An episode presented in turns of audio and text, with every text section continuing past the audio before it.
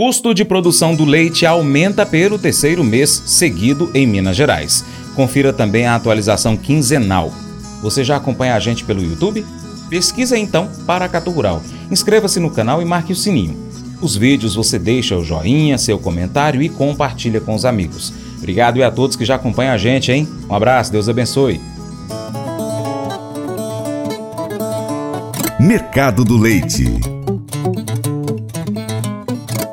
No terceiro trimestre de 2023, segundo dados da pesquisa trimestral do IBGE, o Brasil aumentou em 0,8% a captação formal de leite em relação ao mesmo período de 2022 e um acréscimo de 8,6% em comparação com o trimestre imediatamente anterior. Segundo dados do ICP Leite Embrapa, pelo terceiro mês consecutivo, houve aumento no custo de produção de leite em Minas Gerais, encerrando novembro com uma alta de 1,3%, impactado principalmente pelo preço do milho. No acumulado do ano, a deflação foi de 2,9%, com queda nos desembolsos com minerais, 12,9%, volumosos, 10,2%, concentrados, queda de 10%.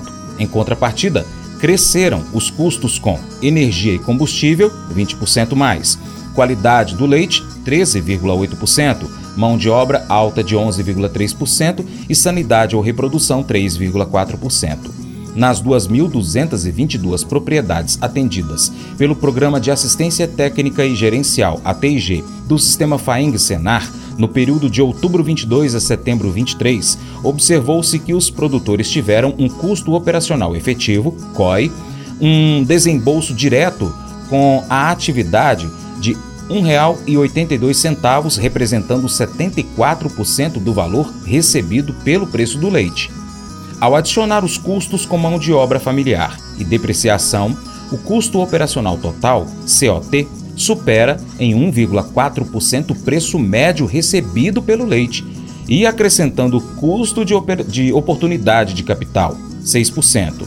Custo total da produção é de 117%, tornando a atividade leiteira pouco atrativa a médio e longo prazo, prejuízo para o produtor.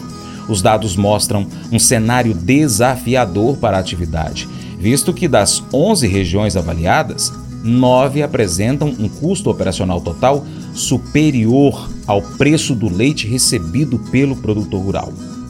O preço de referência do CPEA-MG para o leite entregue em outubro 23, pago em novembro 23, foi de R$ 1,96,65 o que representa uma queda de 6,12% em relação ao mês anterior. O mês de novembro de 2023 encerrou com a importação de 23,6 mil toneladas de derivados lácteos, o que representa a internalização de 198 milhões de litros e uma alta de 5% em relação a outubro de 2023. As exportações seguem em queda, totalizando 2,1 mil toneladas embarcadas no último mês, com uma queda de 25% quando comparado a outubro de 2023. O mercado UHT iniciou dezembro com vendas ainda desafiadoras. As cotações permaneceram em baixa nesta semana e os agentes de mercado consultados relatam negociações fracas para a categoria. Nesse cenário, o volume de vendas da indústria ou varejo ficou aquém das expectativas. O HT São Paulo apresentou um recuo de 3 centavos, saindo de R$ 3,41 o litro para R$ 3,38. Queijos começaram o mês com uma melhoria na fluidez das vendas. Apesar de algumas empresas ainda enfrentarem compradores resistentes e serem forçadas a reduzir os preços, os relatos positivos aumentaram na última semana, com algumas marcas ajustando os preços de forma positiva as indústrias também reportaram níveis controlados de estoque. Na média paulista, mussarela apresentou leve valorização, saindo de R$ 24,70 o quilo para R$ 24,80. Os leites em pó também mantiveram bom ritmo de negociações da semana anterior, com sinais positivos da demanda tanto para o leite em pó industrial 25 quilos quanto para a categoria fracionados 400 gramas. Com isso, o leite em pó integral industrial apresentou uma pequena valorização, saindo de R$ 22,00 o quilo para R$ 22,10. A oferta está no seu pico anual, com crescimento sazonal da produção interna e importações elevadas. Para os próximos meses, a oferta geral tende a iniciar processo de redução. A demanda, por sua vez, vem apresentando sinais de reação, mas em ritmo lento. Para os próximos meses, espera-se que o consumo ganhe mais força.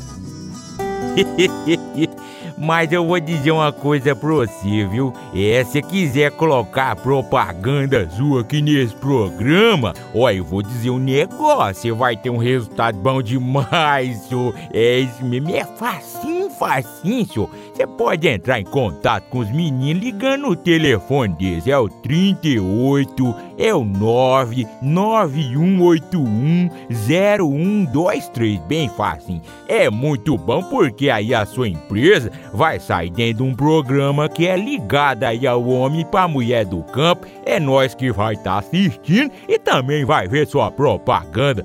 É bom ou não é? Provérbios 14, 25 e 26 destaca a importância da verdade e da sabedoria em nossas vidas.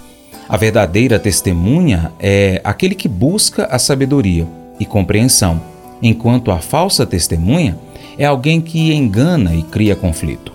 Esses versículos ressaltam o valor da integridade em nossas ações e palavras. 1 Pedro 3, verso 10 e 11, nos instrui a buscar a paz e evitar o mal. Devemos manter nossos lábios longe da mentira e da enganação. Em vez disso, devemos buscar a paz e a retidão. Isso é visto como agradável aos olhos do Senhor.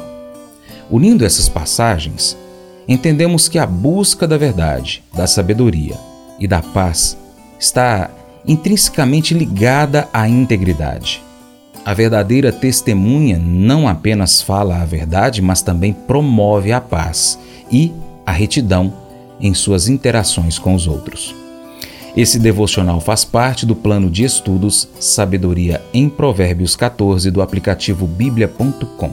Muito obrigado pela sua atenção. Deus te abençoe e até o próximo encontro. Tchau, tchau.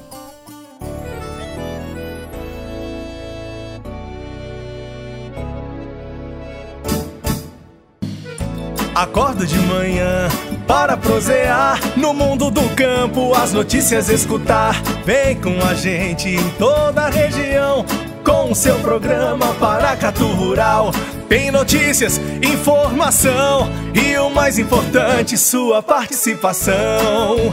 Programa Paracatu Rural. Programa Paracatu Rural.